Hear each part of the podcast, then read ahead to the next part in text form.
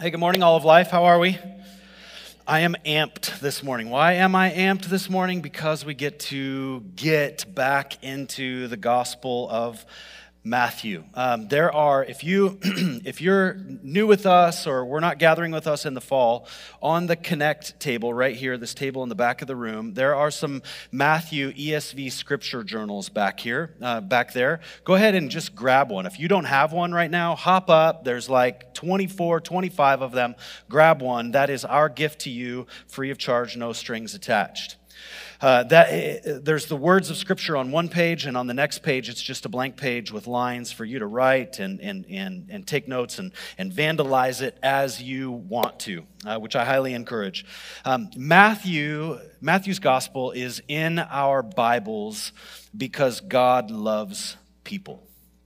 That's why this gospel is in our Bibles. It's because God loves his people and God is not hidden. God is not hidden, but He has revealed Himself and He's revealed His ways through the Scriptures. And one of the reasons that I and we chose to go through Matthew's Gospel because, is because it holds more of Jesus' verbatim teaching than any other book in the Bible just the words straight out of his mouth. If you have a red letter Bible, um, Matthew chapters 5, 6, and 7 are almost entirely red, Entirely. And what we need in a year of fragmentation and in times of upheaval, we need to hear from the source himself and we need it clear, clear, clear. And so that's what uh, we're um, just on the, the edge of as a church together, getting into Jesus' Sermon on the Mount, Matthew's, Matthew chapters 5, 6, and 7. Now, like Trevor said, we just came through a series on abiding. It's a little micro series, a reset at the beginning of the year, talking through what does it look like for us to abide with Christ, to plant ourselves in the life source, in the vine, and to trust Him to produce fruit in us. If we're going to grow close to Jesus, if we're going to abide and attach ourselves to Him, we need to know what He is all about. And that is what the Sermon on the Mount does for us. It helps to teach us what He is all about. A primary way that we are equipped to abide in Him is through a relentless commitment to work Jesus' own values down into our bones. So that's what we're going to be wrestling with over the coming months, something like all the way through the summer, well, at least up to the summer in the Sermon on the Mount in these chapters. We're going to, we're not going to get myopic, but we are going to spend a significant amount of time in Jesus' teaching. So we have not been in Matthew's gospel since I think uh, early, well, mid November. so it's been some time. Uh, we did a little series on some songs behind, like Christmas hymns and the theology behind them, and then abiding, and then last week on some pro life uh, cause and, uh, and a topic. And now this week we're back into Matthew. So what I want to do for you is I want to reorient us to the gospel, and I want to reorient us to the first four chapters. And I'm going to do that um, briefly. So here's the big idea of Matthew's gospel. This is what Matthew, Jesus' friend and disciple, is trying to get across to his early first century audience. He is trying to establish Jesus himself as the longed for Messiah. He's trying to establish Jesus himself as the actual King of heaven. Jesus comes with a message in his mouth saying, The kingdom of heaven is at hand. Well, Jesus is the one who's bringing that message, and he himself is the King of heaven. That's what Matthew, in the big picture, wants us to see through chapters 1 through 28. Uh, he's writing to lifelong Jews. These lifelong Jews, his Matthew's audience, they would have been taught that this coming Messiah, this Christ, would be the one who would liberate Israel from their Roman oppressors.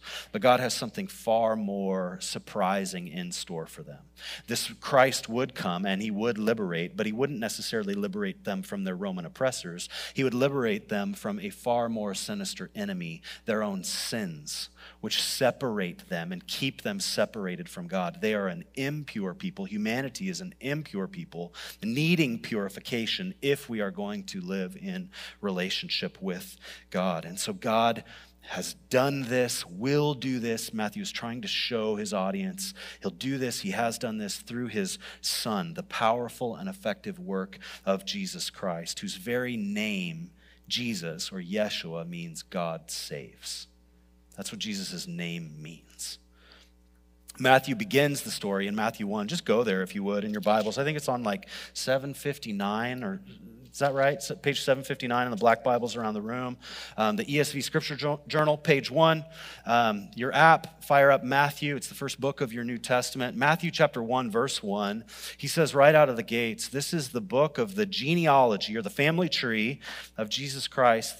He's the son of David and the son of Abraham. So Matthew begins this gospel with the family tree, which is establishing Jesus' own legitimacy as a true Jew.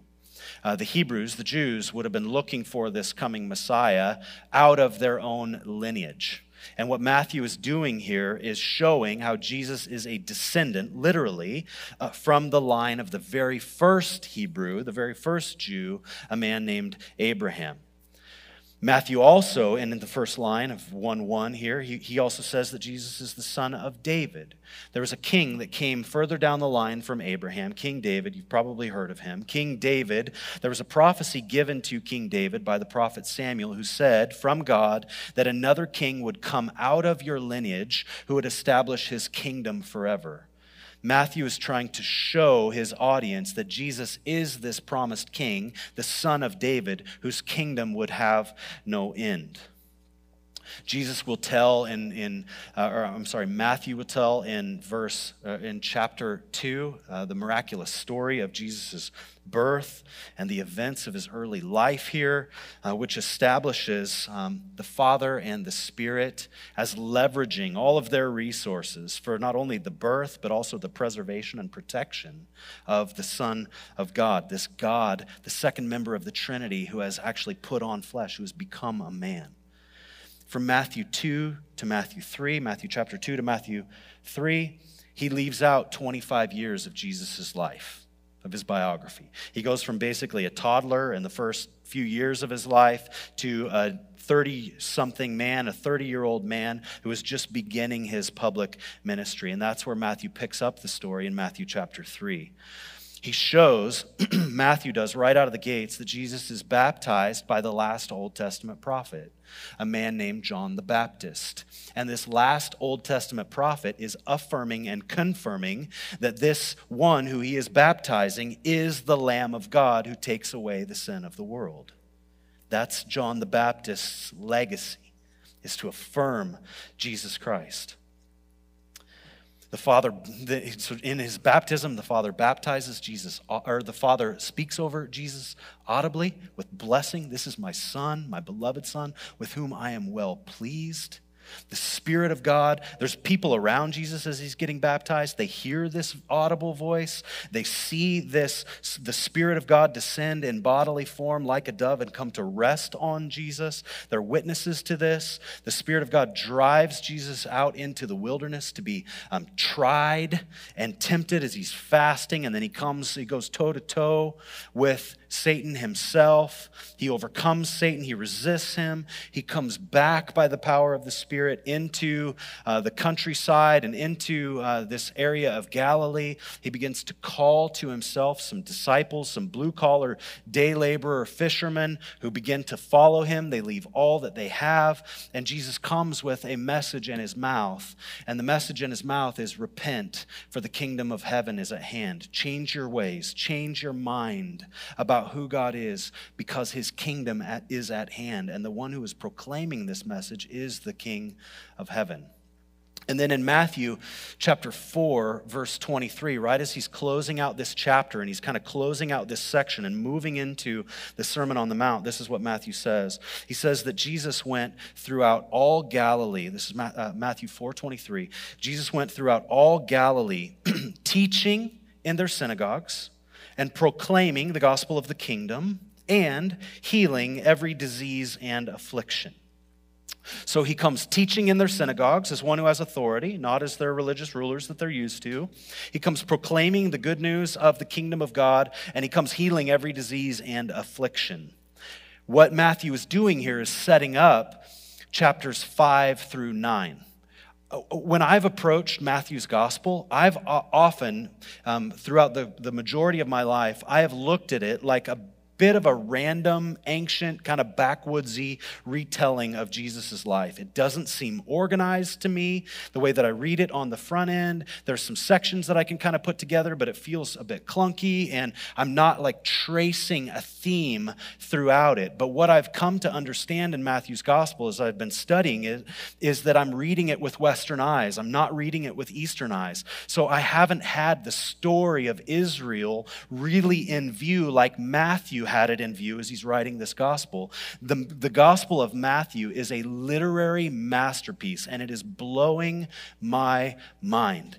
What he does here by saying Jesus comes teaching in the synagogues and proclaiming the good news of the kingdom and healing every disease, he's setting up chapters 5 through 9. Chapters 5 through 7 are Jesus' teaching and proclamation in the Sermon on the Mount. Chapters 8 and 9 is Jesus healing all kinds of people and doing some pretty significant miracles, like speaking to the weather and making a massive storm on a huge lake cease.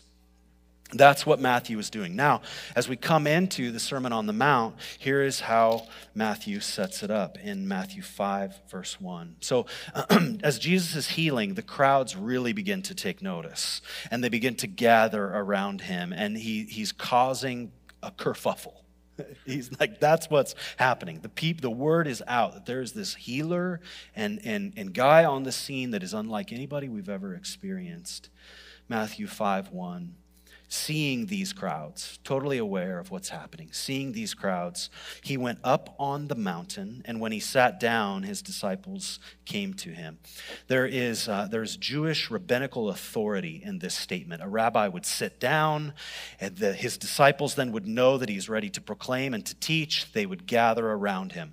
There is allusion here that Matthew is using that as Jesus is sitting down on this hillside and his disciples are coming around him, that there is a special kind of authority upon on him, a rabbinical, a rabbi authority on him.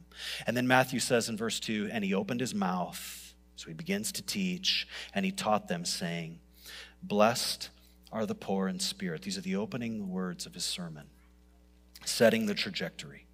Blessed are the poor in spirit, for theirs is the kingdom of heaven. Blessed are those who mourn, for they shall be comforted. Blessed are the meek, for they shall inherit the earth. Blessed are those who hunger and thirst for righteousness, for they shall be satisfied. Blessed are the merciful, for they shall receive mercy. Blessed are the pure in heart, for they shall see God. Blessed are the peacemakers, for they shall be called sons of God. Blessed are those who are persecuted for righteousness' sake, for theirs is the kingdom of heaven. Blessed are you when others revile you and persecute you and utter all kinds of evil against you falsely on my account. Rejoice and be glad, for your reward is great in heaven. For so they persecuted the prophets who were before you. This is God's word in the opening lines of the Sermon on the Mount here. Taking note of these crowds, uh, Jesus climbs this hillside, he calls these disciples to himself, and he begins to teach. But before Jesus even begins to utter a word here, his original Matthew's original audience who Matthew is writing this gospel to would have already picked up on how, how Matthew is describing the events of Jesus' life alongside the events of Moses' life. Matthew is setting up Jesus as a sort of greater Moses. He's doing something called typology. Typology here is when um, he'll, he'll, when a person or an event or an institution in Old Testament history prefigures, foreshadows a corresponding but greater reality in the New Testament. So, for, for example, if I were to say to you, man, there is somebody on the scene who is unlike anybody we have ever seen, he's a basketball player, he is insanely quick tenacious. His work ethic is unlike anything we've ever seen on the court before. His fadeaway jump shot is killer and just puts opponents to death on the regular. When he, when he jumps out of the air to dunk a basketball, it's like he hangs there for a few extra moments and minutes, and he too wears 23. Who are you thinking of? Somebody said it. Michael Jordan. Right? But I just said that there's somebody here greater than him. That's what Matthew is doing. He's paralleling Moses' life with a greater reality here on the scene. So I'll say it like this. Actually, a guy named Patrick Schreiner, he, he wrote this. The parallels between Moses' birth and Jesus' birth are unmistakable and they're not coincidental. Both Jesus and Moses are born as helpless children in a doomed home under a foreign power. Both kings seek to kill male Hebrew children who threaten to upset the balance of power in the nation. So Pharaoh was trying to kill Moses, Herod is trying to kill Jesus. Both stories show the persecution and preservation of God's people. Both Moses' family and Jesus' family are told by God to return to the land of Israel from Egypt. And both stories display how God sovereignly preserves his chosen one in the most unlikely of circumstances. Matthew here portrays Herod the Great as an evil and paranoid ruler, much like the Pharaoh. God preserves his redeemers in the midst of persecution because he has greater plans for them. So that's kind of what Matthew is setting up here. Spoke more about this uh, when we closed out um, Matthew's gospel. But the, the big idea is this that Moses is known as the great teacher of Israel, of God's people. And God gave Moses the law that would govern. And this law, so Moses would go up onto the mountain, Mount Sinai, and he would receive the law from God, and then he would go back to the people of Israel and he would say, Thus says the Lord. And he just and he explained this law that would govern both their religious and civil life. But now, like Moses, Jesus goes up, Matthew 5 1, goes up on the mountain and he sits down to teach. He's not going up to get the revelation, he's going up as God who is giving the revelation to the people who are listening to him. Does that make sense? In, in, in the Sermon on the Mount, as you read it, you'll, hear, you'll see all of these kinds of phrases that, that where Jesus will say, You have heard it said, but I say to you. He's speaking as God, as he's teaching in the Sermon on the Mount. That's what he is doing here. So, we're coming into the Sermon on the Mount. Don't check out on me. A great body of teaching from the King himself. And what the Sermon on the Mount is doing for us is it's giving us a picture of what the kingdom of God is like. It's describing the realities of the kingdom of God. So I want you to ask yourself a question I'm going to have this up on the screen three different times as we're just, I want you to approach the Sermon on the Mount asking this. When I consider the Sermon on the Mount, what is, uh, what is my reaction to it? Do I find myself drawn into this body of teaching? Do I find myself repulsed in some ways by the Sermon on the Mount? Do I find myself indifferent to it? Do I find myself discouraged by it? Like, what is it that I'm thinking and feeling as I am reading the Sermon on the Mount. It is, uh, uh, so it, it, I think it says on the screen, our, our reaction to the Sermon on the Mount reveals what we are because the, the qualities and the culture within the Sermon on the Mount describe exactly who Jesus is and the values and the culture of his kingdom.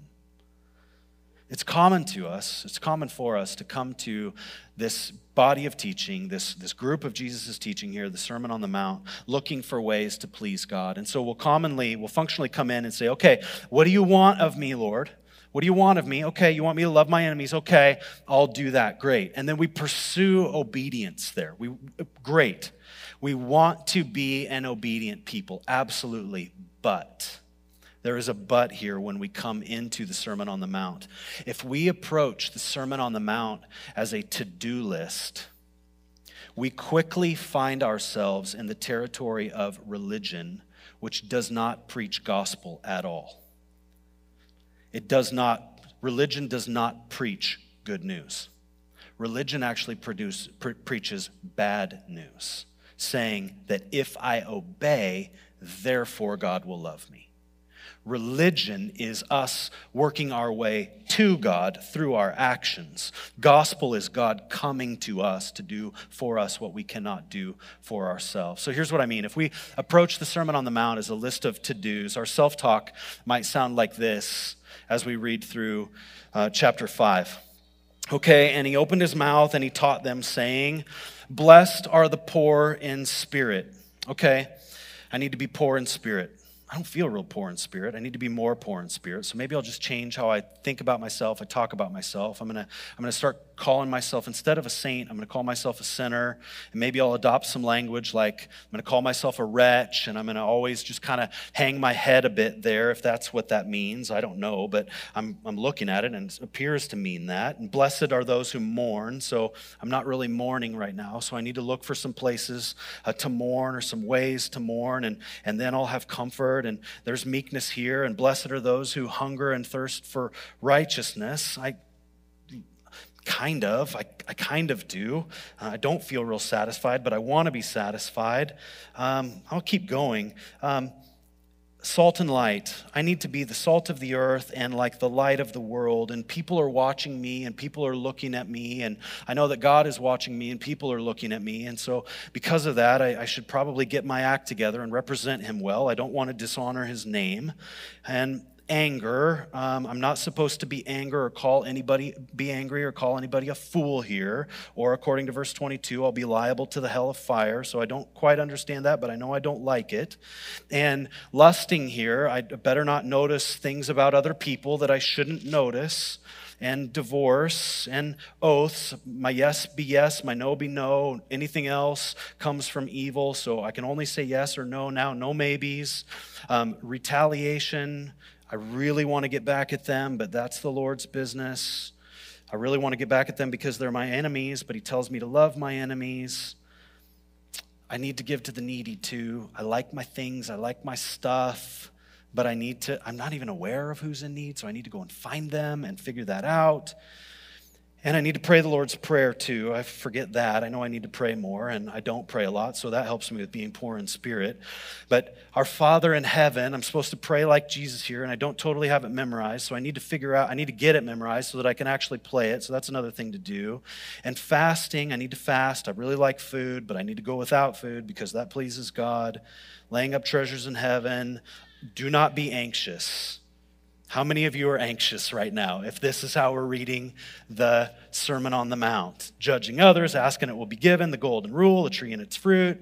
I never knew you. Uh oh, I might be doing all this stuff, and then Jesus is going to turn me out at the, at the last day anyway. So now I'm super fearful, and I've got to build my house on the rock because when the storms of life come, I need to make sure that I've got a solid foundation. If that is how we read the Sermon on the Mount, what the heck? Right? Like, if that is how, if we're coming to it as a to do list, it crushes us. It crushes us. It's, it squeezes the life out of our, our, our, our lives, our bodies, and the light right from our eyes. But what if the Sermon on the Mount is not your to do list? What if it's not? What if we're meant to live like Jesus describes here?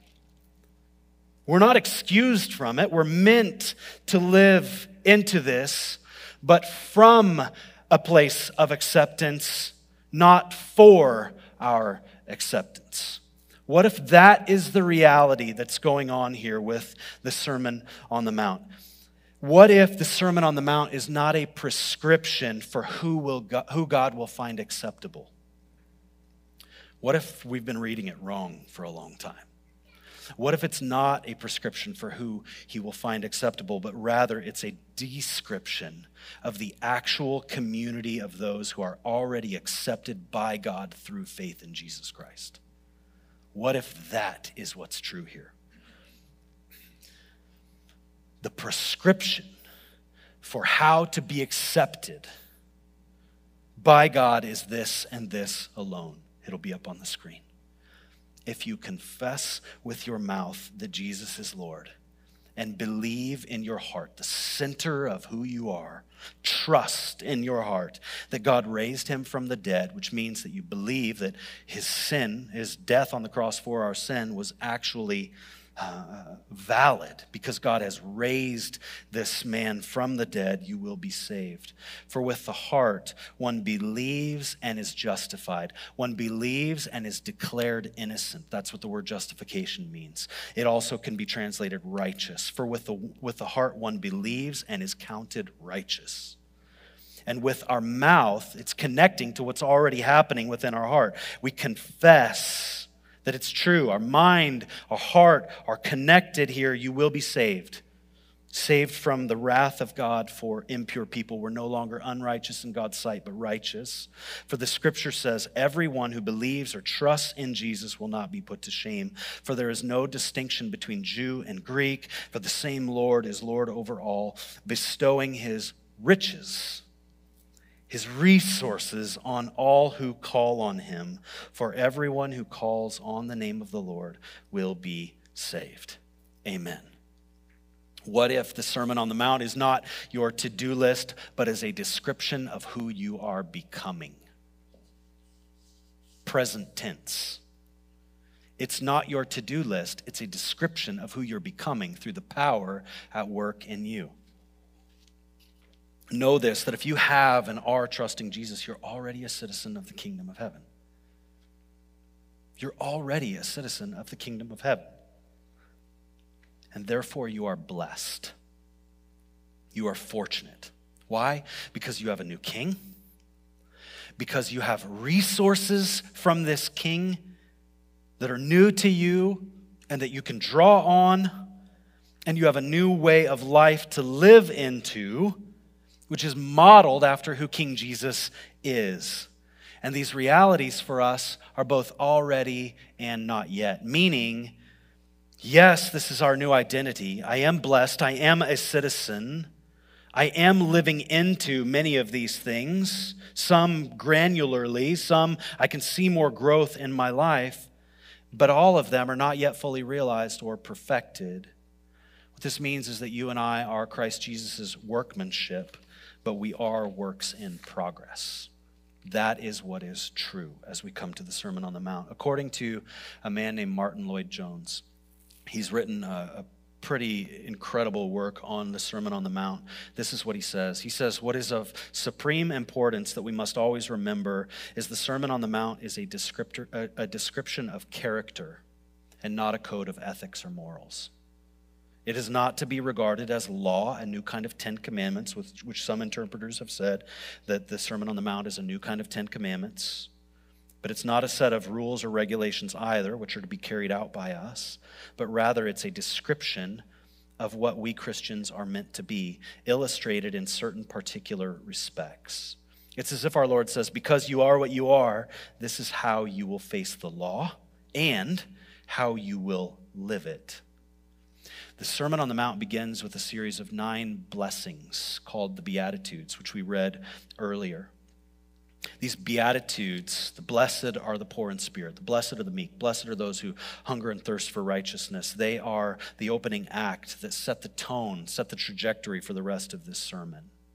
So now I'm going to read them again, but before I do, ask yourself when I consider the Beatitudes, do I find myself drawn to these qualities? So now we're honing in to the first 11 verses in Matthew chapter 5, the Beatitudes. When I consider them, am I drawn into these qualities? Or am I repulsed by them, or indifferent to them, or curious about them? Our reaction to the Beatitudes proclaims what we are. And be careful about explaining yourself away, but take your, your knee jerk reaction to these. They describe exactly who Jesus is and, who the, and those he values. He opened his mouth and he taught them, saying, Blessed are the poor in spirit, for theirs is the kingdom of heaven. Blessed are those who mourn, for they shall be comforted. Blessed are the meek, for they shall inherit the earth. Are you drawn to these qualities? Blessed are those who hunger and thirst for righteousness, for they shall be satisfied. Blessed are the merciful, for they shall receive mercy. Blessed are the pure in heart, for they shall see God. Blessed are the peacemakers, for they shall be called sons of God. Blessed are those who are persecuted for righteousness' sake, for theirs is the kingdom of heaven. Blessed are you when others revile you and persecute you and utter all kinds of evil against you falsely on my account. Rejoice and be glad, for your reward is great in heaven, for so they persecuted the prophets who were before you. When you consider them, are you drawn in? Are you repulsed? Are you indifferent? What is it? Beatitude, it's a Latin word that means blessing. And it actually comes from a Greek word, makarios, which can mean, um, it can be translated three different ways blessed, fortunate, or happy. So you could say, fortunate are the poor in spirit, fortunate are the meek, fortunate are the merciful. You could even say, happy are the poor in spirit, happy are the merciful. Happy are those who hunger and thirst for righteousness. The word blessed here, as we read it as Americans, it can be prob- problematic because of how we use, you know, hashtag blessed, like how we use that word um, currently. The Beatitudes have often been looked at in, in the same way that we look at the Sermon in the Mount on, in general. And so we'll come to the Beatitudes and we'll say, okay, if I want God's blessing, and I do internally, I really do, you come with an earnest heart, you want God's blessing, then, then, then we read them saying, I need to be all of these things. And immediately there's a kind of weight resting on our shoulders to perform. There's been a lot of teaching in the West that's positioned the Beatitudes as kind of like rungs in a ladder, where you start with being poor in spirit, and then after you conquer that level, then you get to, you know, you, you, get, you move on to um, mourning. And if, I, if, I, uh, if I'm mourning, then I'm, I'm, I'm, I'm, I'm, mourning my own fallen condition, and I'm mourning the fallen condition of the world around me. And then when I conquer that level, then I can move on to um, meekness, and then eventually I'll move on to I'll hunger and thirst for righteousness I'll be in that pocket, and then, and then, and then. But Jesus, in this opening description, he's not telling us how to be blessed. It's not what he's doing with the Beatitudes. He's not telling you and I how to be blessed. They're not if then statements. If you're poor in spirit, then you'll be blessed. He's actually giving a description here of the kinds of people found in his kingdom. That's what's happening with the Beatitudes. He's describing those who are already part of his kingdom, already blessed, already citizens. The word that uh, Jesus is using here for blessing describes a believer who's already in a blessed or a fortunate position. So, what it means is that God's favor is already on this person and will, good news, continue to be on this person. You guys know the, the comedian Jim Gaffigan?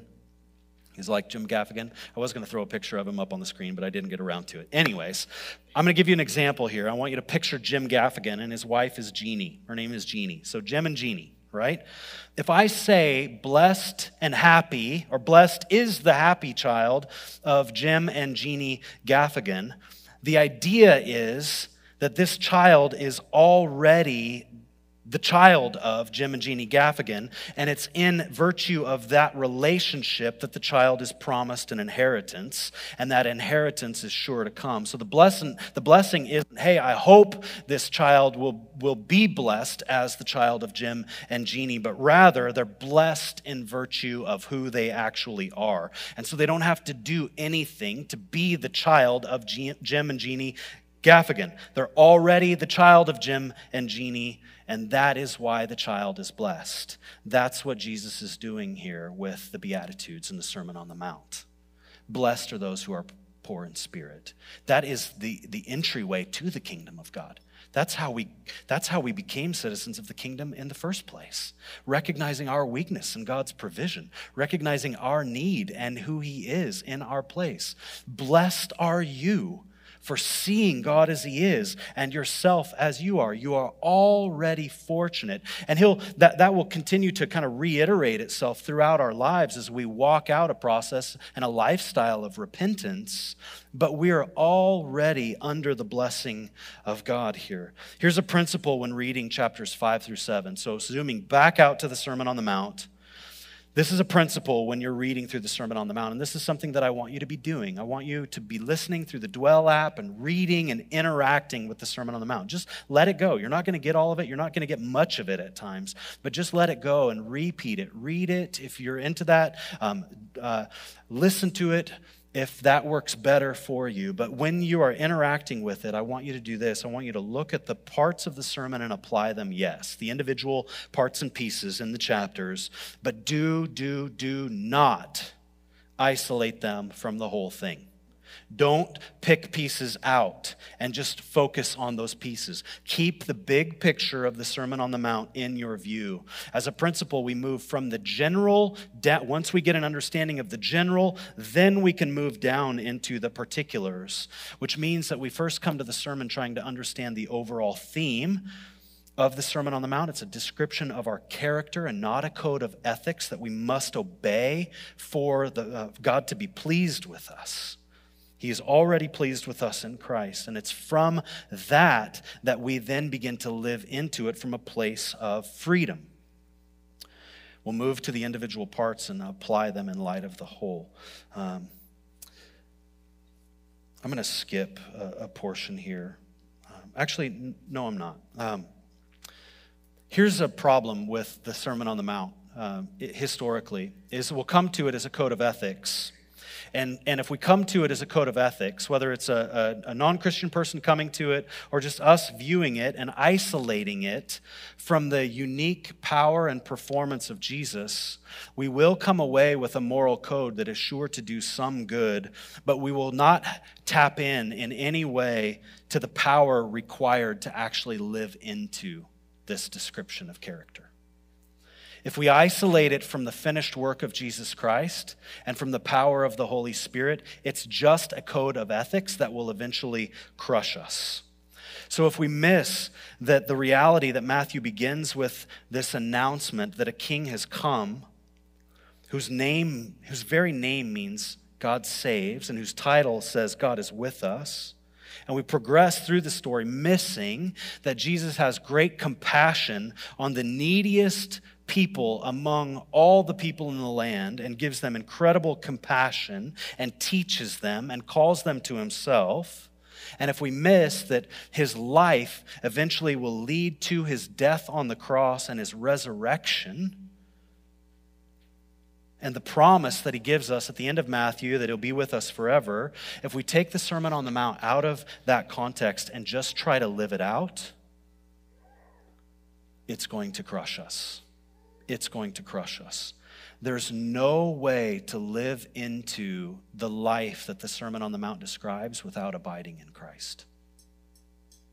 It's through our abiding in Christ it's through staying focused on staying with Him that we live into this more and more and more. We have to be joined to Him and have His Spirit dwelling within us. Now, I want to ask uh, a few, I want to just present a few different ways, four different ways briefly that we can learn from the Beatitudes. So here's what I'm doing this morning I'm orienting you to the Sermon on the Mount, I'm orienting you to the Beatitudes. And then over the next four weeks, after this week, we are going to stay in the Beatitudes and take them two by two. And we're just going to kind of drill down into the particulars, keeping the general in view. That's what's going to be happening. So I want to I want to just leave you with these four things that you can learn from the Beatitudes, borrowing significantly here from Martyn Lloyd-Jones. Number one, all Christians are to be like those described in the Beatitudes. All Christians are to be described like those in the Beatitudes, not so that we will be blessed, but because we already are blessed. Martyn Lloyd-Jones says the Beatitudes are a description of what every Christian is meant to be. It is not merely the description of some exceptional Christians, what certain outstanding characters are going to be and can be in this world, but the Beatitudes are his description of every single follower of Jesus, every single Christian. Number two, all Christians are meant to manifest all of these characteristics. Not only are they meant for all Christians, but all Christians are meant to manifest all of the characteristics. So some people aren't meek and others thirsty for righteousness. No, like all of us, we're growing in this list of characteristics. Kind of like the fruit of the Holy Spirit, right? In Galatians chapter 5 love, joy, peace, patience, kindness, goodness, faithfulness, gentleness. I probably added one or took one away, self control in there. Like we're, we're not meant to just like hone in on a few, but we're, we're meant by the power of the Spirit at work within us to be growing into all of those attributes. Number three, none of these descriptions in the Beatitudes refers to our natural tendencies so while we might have a natural disposition towards some of the things, each of them, as Jesus means them, is a product of grace here. And they're all a, pro- a production of the Holy Spirit who is at work within us. That's what's taking place with these Beatitudes. That's what we can learn. Like there's a special work that God is doing in us to produce this, and we can rest that it is taking place. We have focus on abiding in Him, and this fruit comes. And then the last one, number four. Each of these describes the difference between Christians and non Christians. By their fruits you will know them. Uh, the Christian and the non Christian are absolutely different in what they fundamentally admire, where they find value, and what they love. I want you to ask yourself this.